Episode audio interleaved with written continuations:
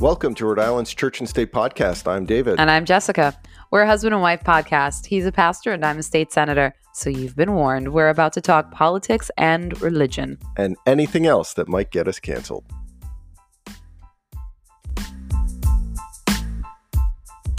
We're recording. No, we're not. We are. Oh my goodness. Yep, it's on. I just want to say to the guy who stole my antidepressants, I hope you're happy. Is that good? Okay. Hey, everybody. Hey, everybody. We're uh, here at uh, Church and State Podcast. I want to thank you for joining us. I'm with my lovely wife, Jessica, the state senator for Northern Rhode Island. Say Hello. Hello. Good morning. Uh, today, we're, we're going to talk about um, something that's kind of been in the news. It's been, you know, probably since November, people started to really pay attention to it. But we're talking about two issues out there uh, voter suppression uh, and then the idea of voter integrity. Uh, it seems to be these are two of the opposite sides of the same issue. You know, access to voting and whether or not people are being disenfranchised or their vote, vote is being suppressed. And then the other side is arguing that, hey, we, we need to protect the integrity of the system. Every vote should be counted, every legal vote should be counted, but we don't want to make sure, we want to make sure that there's no uh, shenanigans, there's no fooling around. And um, there was a bill that was passed, was it yesterday, Jess? Uh, the the house, house? yeah. Yeah. Uh, there was a bill that was passed very recently, sometime this week. We're uh, recording on Friday, but it's a Saturday podcast. Yeah, so yep. it could be a few days at this point. Yeah, so it was House Bill 6004. Uh, Mhm. and this bill was, um, That's the House bill. that's the House bill, right? Uh, uh, basically allows for electronic uh, voting for only two groups of people um, for folks in the military and Mhm. then folks who have a disability or uh, an illness where they, they can't make it uh, to vote. hmm So in the past, folks from you know one of these two issues, military voters or or uh, the, sick or disabled, in the past they would just do an absentee ballot, And right? how long have we been doing absentee ballots, David, as a country? All the way back, Civil War. I mean, Okay. World War II. Always during times of war, the militaries had to vote this way. So Mhm. we have a long history of it. Uh, arguably, 150 years we've been doing absentee ballots. Mhm. Um, but this would allow for not just you know the absentee ballot; it's really making it more of an electronic form. And um, there there's some arguments, obviously, and those of th- th- those in support of it, just saying, hey, you know, it's time to get with the times. It's time to update our. Um, we have all this technology, so let's make sure we have a system in place that's um, easier for folks. But then, of course, there's folks that are uh, more concerned about voter integrity and concerned that this might be susceptible to hacking or someone monkeying around with the code or me- messing around with the, the final vote count. Mhm. Uh, so there's some serious concerns about it. Uh, what right, before we talk about you know who's for it and who's against it? What are your initial thoughts on it?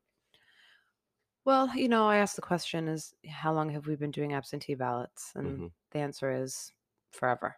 Yeah. And just because something is new doesn't mean that it's more effective or better than what we're currently have as a system. Mhm. Um, you know, if it ain't broke, don't fix it. Right. And of course, we want to make voting easily accessible to everybody. hmm There's no question about that. However, we also need to keep in mind that the integrity of our system is also of the utmost importance.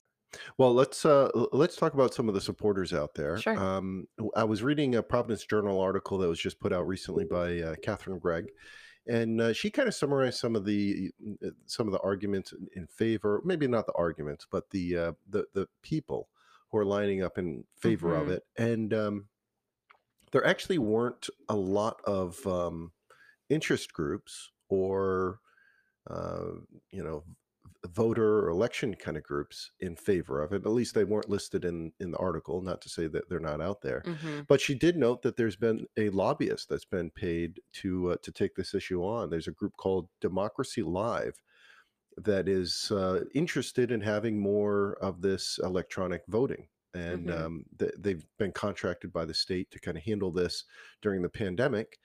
And uh, this guy George uh, Zainyeh, um, he's paid fifteen hundred dollars every month as a lobbyist by this uh, this uh, corporation or this business, Democracy Live, to uh, to act uh, to uh, to kind of push for it. And he's been very successful. It looks like in the House, the vote was 48 to 17 in favor of it. That's So this bill is a third of the way there. It's already passed in the House. And it sounds like you guys are probably going to take it up next week, maybe in the Senate, if it makes it to the floor. Well, it's got to be heard in committee. Mhm. Um, It's interesting how many people, though, are opposed to it. And I think this is where people may be surprised. and you know, I have, I am very surprised, but happily surprised. This is a very pleasant surprise, I have to say. And it was noted that the Secretary of State Nellie Gorbea Mhm. um, is opposed to the legislation. It's important to note this is not a partisan issue because she's actually a Democrat. That's correct. Uh, she's on the short list of people who maybe it's a long list these Might days run for governor. who might run for governor. Yeah, Right. and um, and she's uh, she was uh, for it, and on the day of the vote, she actually came out against it. She wrote a letter to the to the Speaker of the House and just said, uh, "I have to oppose this legislation," and she shared some of her her concerns, and she just urged them, saying, "Listen, I don't think you should be passing legislation that has not that no longer has the support." Of the executive branch official who has to lead that issue. Mhm. So she's basically saying, I'm the one that's in charge of voting, and I'm telling you, this is not going to be good for us, which is a reversal from where she was back in May, uh, just a month ago, when she was all for it. She wrote a letter. the question is, will Yeah. the legislature listen? hmm We'll see. Um, the other opposition was uh, brought up by Common Cause of Rhode Island. Have you had uh, conversations with him, John Marion? You know, um, not not necessarily conversations with him, but uh, in committee, I'll Mhm. make comments on legislation that they also.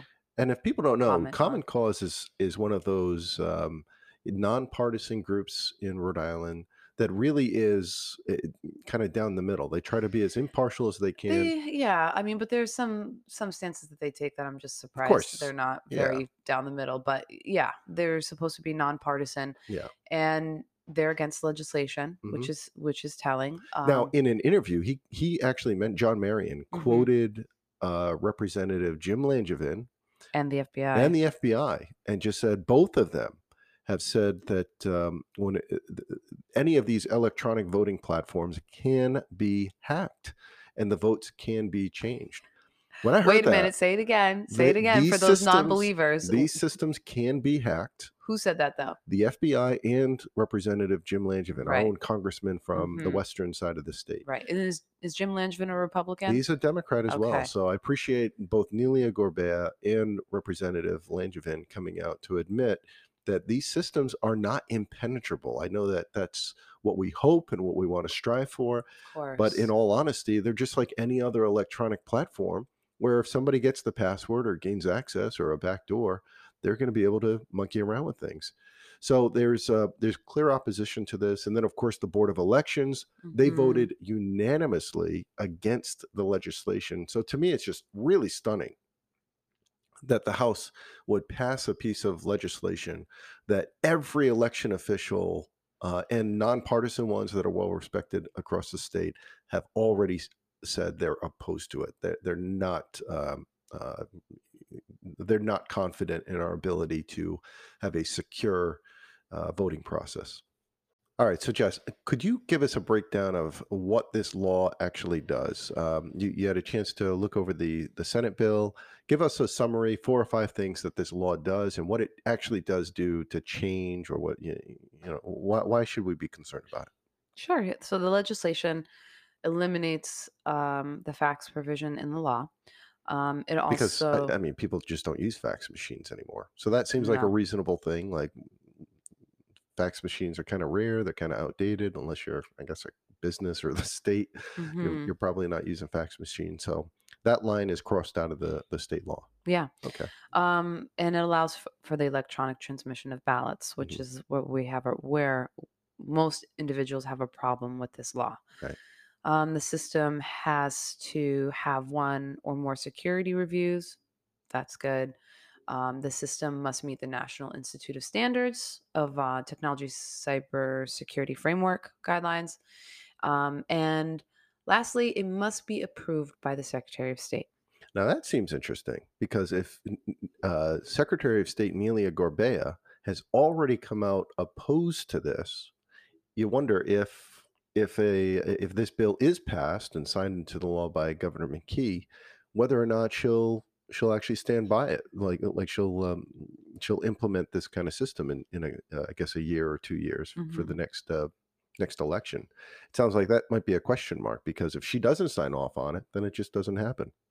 It, it kind of dies. Yeah. You know, it's uh, so that's interesting. I think one thing you mentioned that there's a um, a system or a security review, hmm but it really is only minimized. It's just saying at least one security review, and Right. that seems pretty broad language. You know, when I was looking at the bill, it said the same hmm thing. So, uh, what does that mean, and how deep is that? Uh, how extensive is that review? It doesn't say. Is it is it the IT guy across the hall from you, Right. you Is know, it or someone you like hire off the street to do your, you know, IT for the mail ballots? Yeah. yeah. Hopefully that they they take this really seriously and start to think through um, you know, the, these kind of provisions because it's it's a big deal. I mean, we we're, we're putting a lot of faith in this system hmm when our whole state is bis- built on the, the this democratic um, you know process of voting. So protecting the vote should be at the utmost uh, uh, or an utmost concern. hmm I mean, there we know that there are hacks, and uh, you and I were talking earlier. Just we we know people who have had their Facebook accounts hacked, where we're getting say, messages from "Oh, them. well, you know, the their password wasn't secure." Okay, yeah. But we're also talking about corporations like Target. hmm People had their um their uh, credit card numbers uh, stolen. Right. I remember the Sony hack Mm, a few yeah. years ago, like I hmm don't know, five or six years ago, when Sony was hacked uh, by North Korea because they didn't like a movie that they were going to release. Right. And what about just recently the pipeline hack? Yeah. You know, Right. so these organizations are going to have security systems in place to Mm, prevent hacking, and yet they are not invulnerable to it. right. And so, and so we're not. Those who are listening may think, "Oh, this is a very, hmm um, you know, um, you know, conservative stance." Let's let's go back to who is also against this legislation. hmm We're Rep. Jim Langevin uh, A U.S. congressman, in yes right? Congress, hmm the FBI, our own Secretary of State, and I'll just quote Jim Langevin again: "It can be hacked, and the votes change." Those are his words. Right. And um, I, I just I feel like there's been this myth put out there that the voting systems that we use are impenetrable, cannot be hacked. There's no backdoor, but we we just know that that that can't be true because th- they're electronic systems like every other system that requires a username and a password. Hmm and as long if you can gain access to that or figure out that or even compromise a human being compromise a person that's working for that company. I i i, I know that in the past our own cia not to be conspiracy theory here but i know that our own intelligence agencies have meddled in other countries and in their voting process hmm why are we not thinking that other agencies around the world wouldn't do the same to us? We already know that they they tinker and they, they they're hoping to to uh, uh, to gin up a lot of uh, division in the country and turn Americans against each other, and they're exploiting some of our past and the racism and discrimination and the political fragmentation. So that's there. Why do we think they wouldn't take advantage of this voting process when it seems to be something very easy to do. Again, North Korea hacked Sony. Why wouldn't they try to do the same thing and hack a uh, uh, one of our election systems? Yeah. Um. Again, it's. We're, I'm not saying that we have like some flimsy system in place, or that we would put one in, in hmm place that was easy, easily penetrable. But the the fact remains that anything electronic can be compromised. hmm Doesn't mean that it's going to be easy to do, but anyone who tells you otherwise is either lying to you or they're putting their head in the sand. So the Yeah. truth is, if you have an electronic system and you talk to any IT person, they'll say, yes, it's absolutely a possibility. Right. Does Right. it mean that the probability is high? hmm But when it's something so important and people would say it's sacred, Yeah. then we need um, to protect that. Yeah. So, I, I'm a big believer in a paper trail. Like mhm, I, I don't trust an electronic system where we're, you know, the report that comes out of a machine or or in a spreadsheet or something is is golden. I want to see a paper trail. I want to be able to see the physical copies of the votes, hmm uh, be able to match up, you know, whatever their signature or see who they who the, who they uh, voted for. Um, so I, I am concerned when I see the slow erosion of that paper trail and it being replaced with an electronic form. Now, keep in mind, this is not something that's going to be rolled out for every citizen in Rhode Island. Not every But voter in Rhode Island is getting it. That's how it happens. Yeah. It's well, we're just doing it for this part of the uh, population, and really, what they're doing is it's, it's kind of like a you know a, a, an experiment. We're just going Mhm. to try it out with this small subset of the population, and then because the numbers are so great, we're going to expand it to everybody. Yeah. So um, that's just that's just how it goes with Yeah. in the legislature, anyway. Well, do you um uh do you have any closing thoughts on this? You know, talking about voter integrity, any last words or not last words? That makes it sound like this is the last last podcast. uh any um uh last say on this uh on this topic? Yeah, you know, this is a really important topic for uh, at least the people in my district. I hear from them quite often in email and um, uh, when I was knocking on doors. Of course, that was something they talked about. But, you know, since we're talking about voter integrity, the other issue is, and maybe this is a podcast for the future, but is uh, voter ID. hmm And, you know, we had, I'm going to go off on a little trail here, a little tangent here Okay. about voter ID. But, um, you know, I was just hearing some legislation put in by a senator who's a minority, and she said that the voter ID was racist. And I hear you pausing there. You're, Well, I remember we were at oh my goodness. we were at Whole Foods Yes. uh on a date once and just wanted to stop in there to get a snack. Yeah. And Because um we're on a I sugar free kick, and Whole Foods had our sugar yeah, free they, they've got what we're looking for. Yeah. And uh, I was parking the car, and a lady walked by in front of us in the in hmm the I um, was in the passenger seat. I was driving. Yeah. She looked down at the license plate, and I just knew. I was like, "This lady's she she knows Jessica or w- one of us is a senator, and She assumed. she assumed." She just assumed Well, yeah. So we got out of the car, right? We got out of the car, and then we were heading into the store. She stopped us in the parking lot, hmm and basically, do you, remember how the conversation went? Um, I think she just like uh, very aggressively confronted you and Yeah, she said, confronted "Where do you stand on voter ID?" Right. You know. And I didn't say anything because I was like, obviously, this woman thinks he's the senator because he's know driving the car you were very and he's the male. yeah, she just she made an assumption there. Um, her bias was showing, I Her guess. bias. I know. I should have said something like, "Why did you assume he was the senator?" yeah, You know, but she sexist of um you. it, I was uh, surprised at how little she actually knew about it hmm because um, we asked her first of all, where do you live? I, I don't think um, Yeah, she. like who, have you contacted your Yeah, senator about this. Yeah, issue? We we. always say that. Like Yeah, the way our system works, contact your senator. You don't have to contact right. all 38 of them. I'm not her senator, Right. but But she she does live in Northern Rhode Island. right. And I think she threw a name out there and thought that was her senator. I was like, no, that's the mayor of Woonsocket. Yeah, That's the Baldelli Hunt is not the uh, the it's not the senator. senator. Uh, so she was kind of wrong on that. And She um, was saying that Baldelli Hunt passed the voter ID law, and we're like, no, she's she's a mayor. She has no say yeah, in but she um she did you know believe that it was racist. She was very insistent that that because I said, why would you uh, be opposed to someone having an ID? She's like, well, because it's racist. Well, first she assumed that you were against the voter ID because the way that she was, you know, hmm but she still was a little aggressive. And then how did the conversation go after you were like, well, I'm a minority and I don't think it's racist. Right. Yeah. And that she was kind of flabbergasted at that. She said, Well, what about the elderly? I said, My grandmother's 90 years old and she votes in, in person. She won't miss a vote. Um, and she didn't really have answers for that. But then you and I both reminded, actually, you reminded her, you showed No. her that it It was was a, Senator Metts, Harold yeah. Metts, a minority. He sponsored the voter ID bill in in the Senate. hmm And he said, and I quote, as a minority citizen and a senior citizen, hmm I would not support anything I thought would present obstacles or limit protections. Right. Right. So he was an African American senator Right. in support of voter ID. It was his bill. But it wasn't just in the Senate, in the House as well. There's someone that I don't really find much in agreement with her, except on this one issue, and that's Representative Anastasia Williams. Yeah. you. T- I didn't know this, but she actually is. She was also in support of voter ID. It was her bill, and It was her she bill. She was a sponsor. she was a sponsor, Wow. and she had an individual come and testify, uh, also a minority, and he was he mentioned that he was homeless at one point, and he pulled out his wallet and started taking IDs out like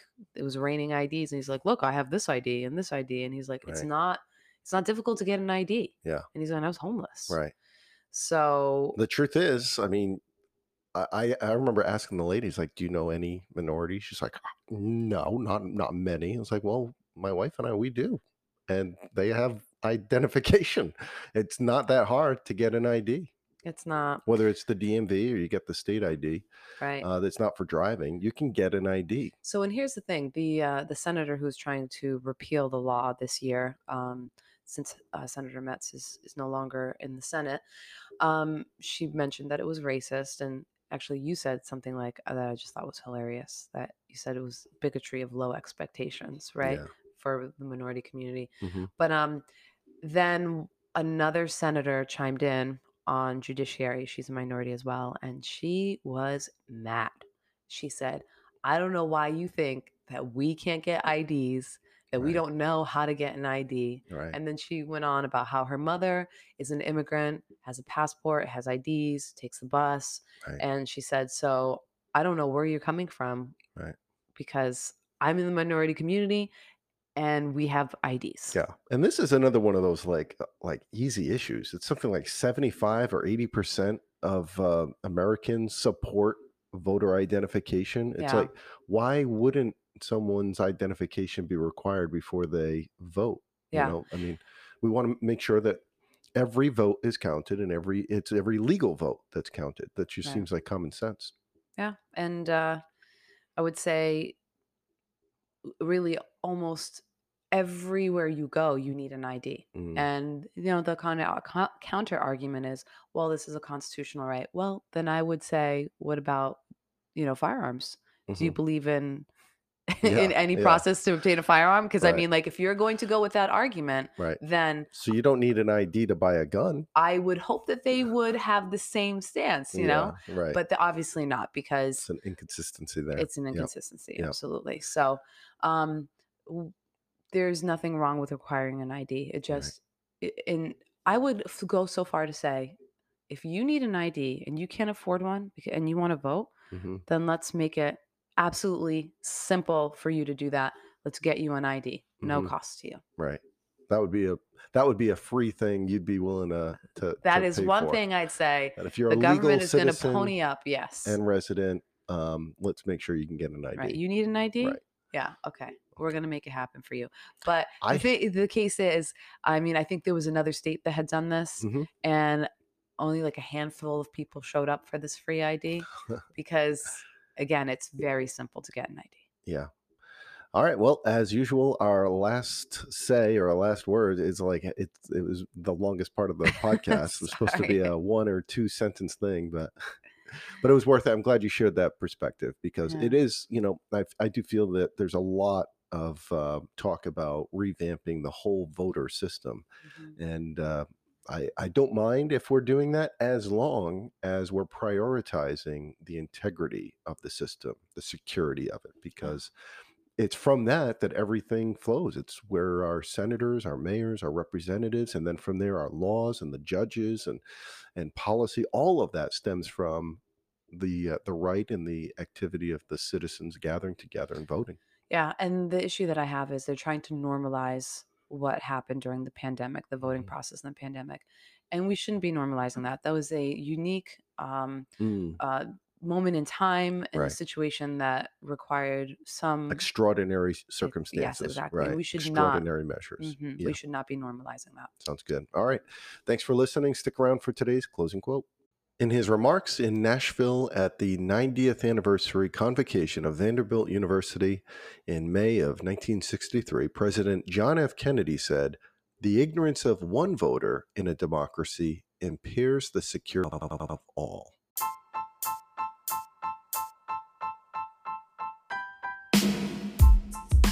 Thanks again for listening. And if you've enjoyed this podcast, help us by subscribing and sharing these episodes. And for more content, check out churchandstateri.com.